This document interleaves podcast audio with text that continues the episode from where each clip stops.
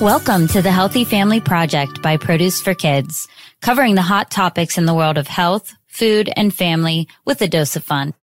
Hi, everyone, and welcome to the Healthy Family Project podcast. If you're thinking to yourself, this voice sounds different, you would be right. I'm Amber Gray, part of the Healthy Family Project team, and I'm so excited to be taking over as guest host today. As a mom of a toddler, I'm really excited to be chatting with Catherine Doherty of Family Food on the Table. Catherine has just released a new cookbook, Healthy, Quick, and Easy Baby Food, with 100 naturally wholesome, no fuss purees, finger foods, and toddler meals. Catherine is a health and nutrition editor, mom of two, and a devoted health nut. On her blog, you'll find tons of easy, healthy recipes for your family. So without further ado, let's welcome Catherine. Hi, Catherine. Welcome to the Healthy Only Project podcast. We're so excited to have you on and to dive into the world of feeding babies and toddlers, um, which is a lot of fun. um, so, before we jump in, can you tell us a little bit more about you and your blog and your new cookbook? Yes, th- thank you so much for having me. I am so happy to be here. Um, I am a mom of two. I have a nine year old daughter and a seven year old son.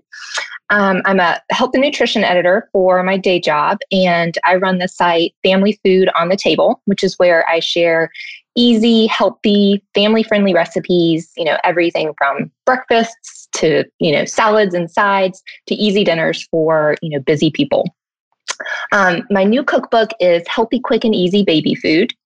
It has 100 recipes that cover sort of the whole process from starting with those single ingredient purees to moving to combination purees to finger foods and then finally like the big kid meals that are for toddlers but really are designed for you know to be recipes the whole family can enjoy together um, all of the recipes in the book are 10 minutes or less to prep. So we're keeping it really simple. Um, and everything is five ingredients or fewer, besides like, you know, some kitchen staples. Um, so it's really doable um, for people who are interested in going down this route. Um, and then there's also like a huge introduction section with sort of everything you need to know to kind of get started on this journey because it can be intimidating. And I sort of wanted to walk, you know, new parents and caregivers through the process. So we cover, you know, like the food introduction timeline, um, how to, you know, store baby food, you know, information on nutrition and allergies, what to look for, you know, using up your leftover purees in new ways, sort of all the things you need um, to kind of feel confident um, in getting started. I sort of wanted it to be an all-inclusive, you know, resource for people. Yeah, and I I have a copy of it. Um, and it's it's really great. I kind of wish I had it like almost a year ago. Um, it's my daughter's 15 months now, so we are in that journey, and it is tough. And when you're first starting out, there's you're there's so much conflicting information out there too of really you know should you start with puree should you start with baby led weaning and it can be really confusing as a first time parent trying to figure out what to feed your kid. So the book is definitely helpful, kind of going through just the, the very basics all the way up to, uh, you know, really when your kid is starting to eat a lot more of what you're eating. So, yes, yes, good. Yeah. All right. So let's jump in here. Um, recently, the Dietary Guidelines for America published new standards, um, which has been kind of all over my newsfeed. Um, and one of the things that a lot of parents are pointing out is that they knew ha- they have new guidelines for children under two for the first time, um, and for infants starting around six months of age, they should be introduced to a lot of nutrient dense foods, including fruits and vegetables, um, so that they can really learn a variety of taste and textures. Uh, so, as I said, I have a 15 month old, and right now she is like banning all vegetables uh, which I think is pretty common at this age. yes. uh, she loves fruit, loves fruit. Uh, will eat a whole banana, but like turns her nose up at anything else. Um, so really, unless I'm adding them to meatballs or she loves salmon cakes, I puree veggies and put them in there. Um, it can be really difficult. And so either they get end up they end up on the floor and the dog eats them, or she'll like just hand them back to me, which is really cute, but Aww. not the point. Um, you know, I don't want to pressure her into eating anything, but you know, especially working in the health space, you know, you get that mom guilt when you're like, why are you not loving vegetables like I do? Um, so through your experience with raising kids and through writing your cookbook, um, you know, how can we ensure that our kids are being exposed to the right foods and hopefully setting them up for those long-term healthy eating habits from that young age? Yes, it's it's a journey and it can be, you know, hilarious and exciting, but it can also be frustrating and disheartening. Um, you know, one thing I like to keep in mind is what's called the division of labor. And this can be a really helpful mindset to have. Um, it's the idea that it's the adult's job to choose what foods to offer and when. And then it's the child's job to choose what of that to eat and how much. And so, if you keep that in mind, by the time you sit down or serve the food, your job is done. Like you've picked the foods and when to serve them, and you can let it be up to the kid of you know how much to eat and um, what they're willing to try. Now, that sort of eliminates the idea of the battlefield, you know, for for mm-hmm. mealtime, but it's not always that simple. Like you know, like you're saying, you you really you're happy for them to try different things, but you really want them to try a wide variety of, of things. Um, and I know in my house, we do have a thank you bite rule where, you know, we ask that you take a bite of everything that's, you know, on your plate. And if you don't want any more of that, you say no, thank you. But you've, you've tried your bite um, just for exposure's sake. Um, right. I think a few other things to keep in mind, though, is to focus on the positive. So, you know, maybe your child doesn't like broccoli. But I bet they do like something that another parent would love for their child to eat, you know, whether that's a, you know, exotic fruit or a whole grain that they, you know, eat or a protein, like you said, salmon cakes. That's fabulous. I'm sure there's tons of moms who are like, gosh, if I could just get my kid to eat some seafood, yeah. I'd be so happy. So, you know, there's always a positive to be had and and those will shift and change over time. Um, once favorite foods might be on the banned list all of a sudden, but kind of kind of focusing on those good things is helpful. Um, it, it helps if you're offering a new food to pair it with an old favorite that sort of gives the kid a, a sense of comfort. It's not a, a whole plate of things that they don't know or are scared to try or, you know, aren't sure about. Um, if they have something there that they, you know, they know they like and enjoy, well, then, the, you know, that kind of relaxes them into hopefully, you know, giving something new a try. Um, yeah, then, um, we know, do that with with I was going to say we do that with my daughter too. I mean, I know if I put bananas, she will eat them. Um, but yeah, always trying to pair that new food with something that I know at least if she doesn't eat the new food, she'll fill up on this other stuff that she does like. And if not, they're always Cheerios. exactly. Whole grain, see? yeah. Um, and they can also be like a a favorite dipping sauce for something new to dip into it or you know things like that that you can sort of get creative with to to help them feel more comfortable. And then you know we all hear about getting kids involved you know and that can be you know picking out recipes together helping with grocery shopping or rinsing off produce. You know if you can garden with your child if that's an option that's great. But even just you know talking about food like food is fascinating and and kids are interested you know talking about the colors or shapes or where it comes from or how it grows like those are all ways to sort of bring kids into the conversation and you know normalize some of these foods that we're trying to get them to sort of latch onto. Um, and then you know as far as sneaking in vegetables i know some people say that's a bad thing to do. I don't have a problem with it. I, I always try to be a little bit sneaky and not too sneaky. And and what I mean is like I would, you know, add some spinach into a smoothie or grate some um, zucchini over ground taco meat so it kind of melts in.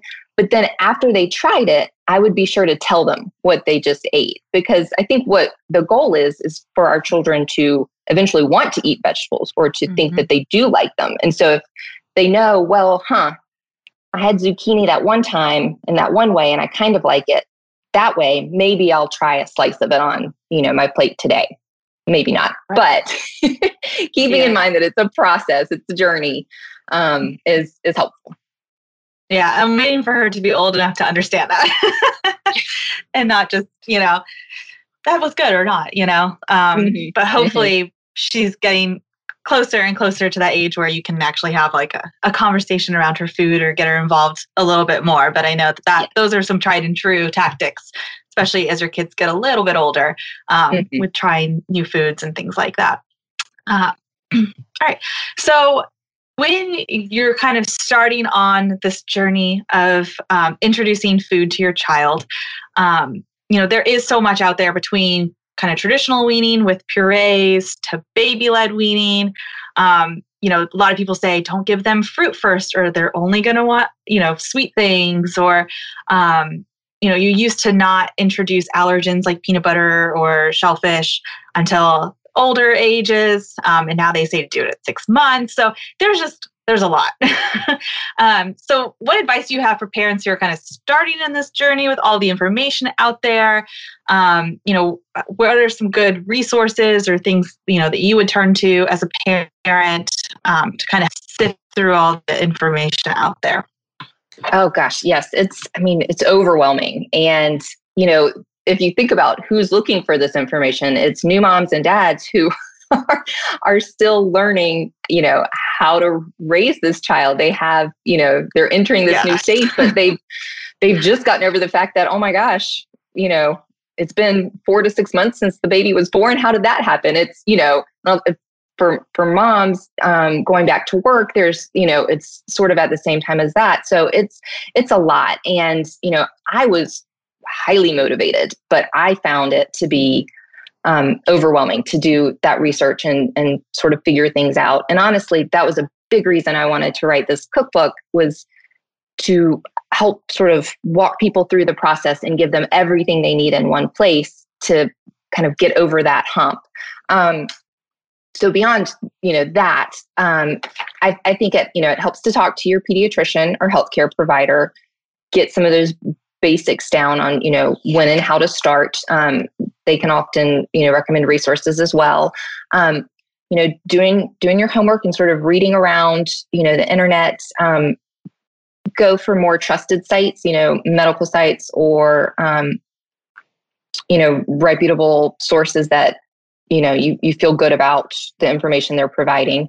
Um, and then you kind of also have to just figure out what's going to work best for your family. So we did the purees um, we we tried a little bit of baby led weaning with my son when he came along, but he was having none of it. he he loved purees and he did not want to pick up his own food to start with. So you know that's what worked for us. Um, and I also loved that I could get everything prepped ahead for them, you know, so that it was just ready to go. Because come mealtime, you know, between working and stuff, I didn't always have the time, and and having their food um, prepped ahead was just was really helpful and and worked for us. Um, as far as first foods, you know, there's there's no one right answer, and you know, it's one of those kind of fun things you get to sort of figure out. Um, both the cookbook and my blog have a list of um, single ingredient purees, kind of in an order. Um, it was what I used, and it's you know saving some foods for later that can cause irritation like you know berries and citrus fruits while mm-hmm. prioritizing other foods that are you know good and appealing and also usually favorites for babies to kind of kickstart the process mm-hmm. um, so for me that was brown rice puree was the first one i introduced followed by sweet potato and green peas because like you're saying i wanted to get some of those vegetables in from the beginning um, but you know there's there's like I said, not one right answer. Applesauce is is a great early food. Oatmeal um, is a great early food. So kind of have to look around your kitchen and see what makes sense for you. Yeah, yeah, yeah. We started with I think bananas was the first one, and she was like, her face was hilarious. I have the video, and I watch it when I need to laugh because it was just you know watching a baby explore new flavors is just it's hilarious. It is. It is so no fun. There. yeah, yeah, For and that sure. was so my my son loved bananas too, and that was something I always tried to use to my advantage. Like for my daughter, it was black beans, pureed black beans. She went crazy for them, so I would make a lot of combinations with you know broccoli and pureed black beans because you know she she would mm-hmm. she would go for it it would overpower it and so for my son with the bananas i could you know mix those with different grains and proteins and stuff and that's sort of an easy way to get them hooked on new things um, building on what they already love Time to pause today's episode for a healthy bite, brought to you by Arctic Apple. I'm at the table with my daughter, Charlie. Hi, everyone. Today we are snacking on Arctic apples and several dip recipes our Healthy Family Project team of moms has created. I'm ready to dig in. Me too. Let's give it a shot here. I really mm. like this chocolate dip. Me too. And it's actually made with Greek yogurt. This peanut butter dip is delicious. And we have a whole roundup of the dips we are eating today with Arctic apples on healthyfamilyproject.com. And you can learn more about Arctic apples on arcticapples.com. So let's talk about those mealtime struggles, especially with toddlers.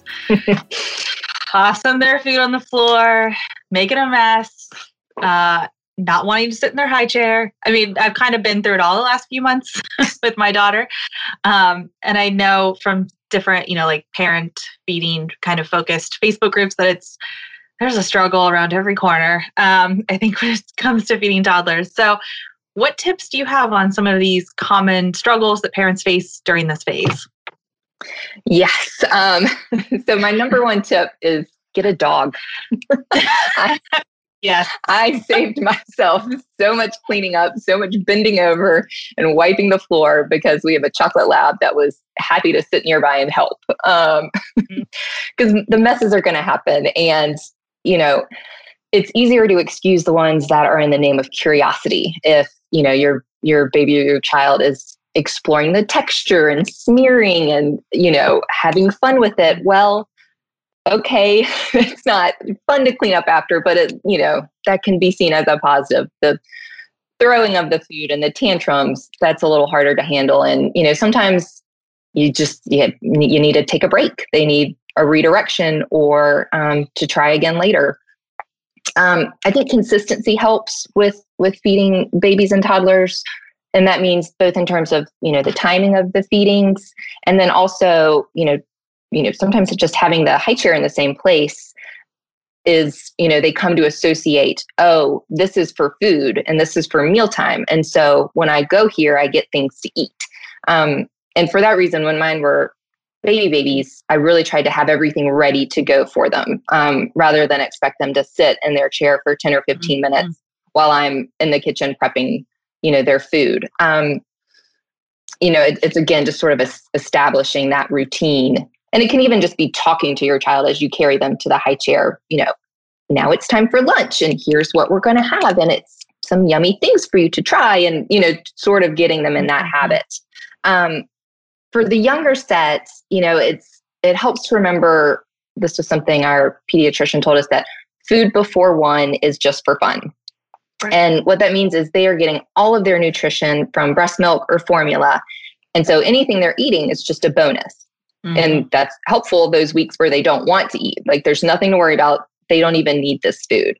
Um, the challenge comes, you know, after one. And it sounds like that's where you are now, where you really want them to eat because this is their nutrition you know this mm-hmm. is this is what they're getting um, but it also helps to remember that you know children are very good at um, regulating and listening to their hunger cues you know as adults a lot of us have lost that. Um, so it, it it's frustrating that you know a week can go by and they are just barely picking at their food. And then you know a few weeks later maybe they're chowing down and in the middle of a growth spurt. But i i always have tried to really respect that internal understanding that they you know were kind of born with and to allow them you know that control over sort of regulating that hunger and and knowing when to stop um, because they will they will put down like half of a cookie and you know walk away from it I don't understand that, but that, nope.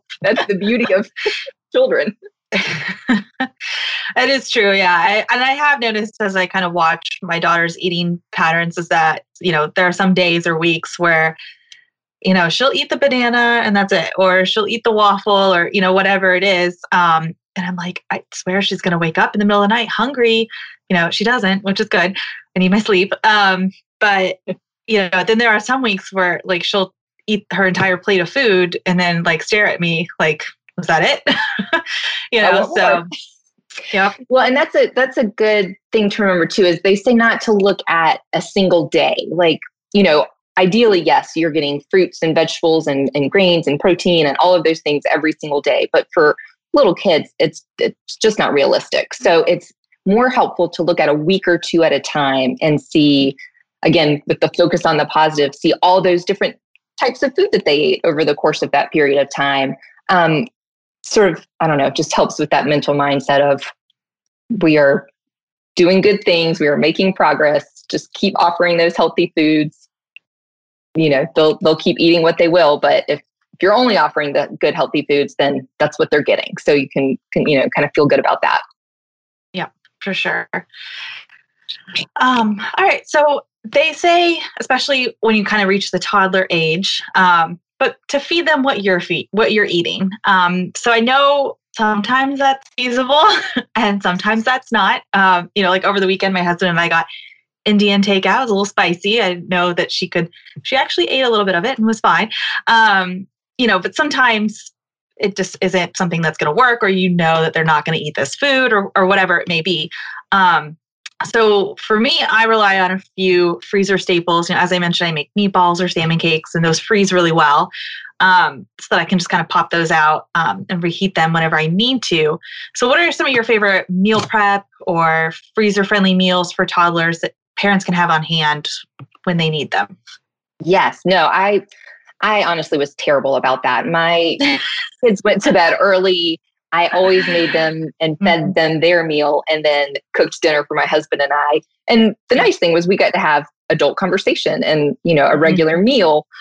But yes, it's nice to be able to introduce them to lots of different things that you might already be eating and that eventually you want them to be able to eat, you know, with you at the dinner table, like like we do now, um, that my children are older.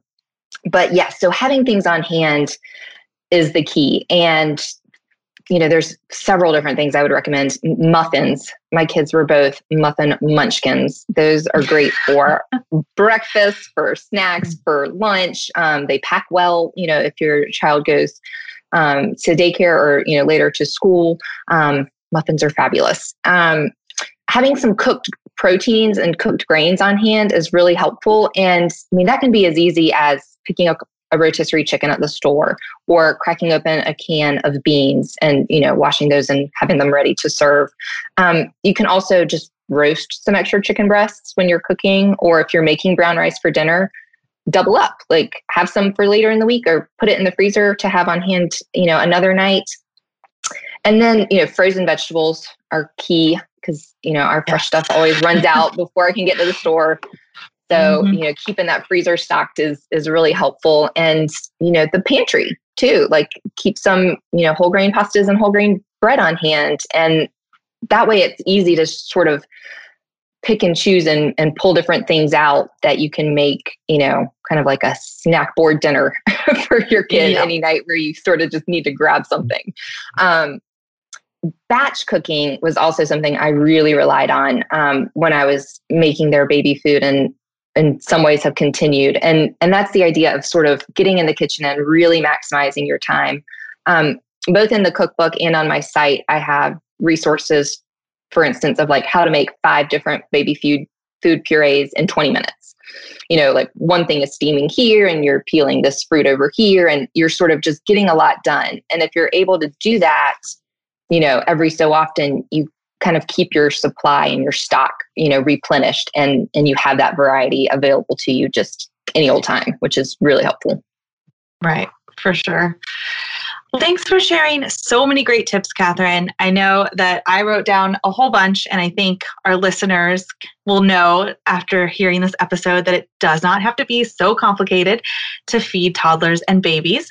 Um, so, we do ask a question of all of our guests, and there's no right or wrong answer here. It just, you know, we want it to be fun and kind of hear what your answer is. So, what does a healthy family mean to you? I love this question. And yeah, I can see that it would really vary from family to family, sort of depending on your priorities. Um, I think for me, a healthy family is a loving and supportive one, you know, where everyone feels respected and listened to and, you know, safe and seen. Um, you know, it's yes, it's important for me that we are active and that we eat a variety of good foods, but I really just want my kids to feel like home and family is a place of, of comfort and love. Yeah, I love that. Love that. Yeah, my, my husband and I say that a lot too. Like, we just want her to know that she's loved. mm-hmm. So that, that's great. Um, well, thanks so much for joining us today. Uh, before we close things out, is there a place where listeners can connect with you? Um, yes, so you can find me on my blog, which is just familyfoodonthetable.com.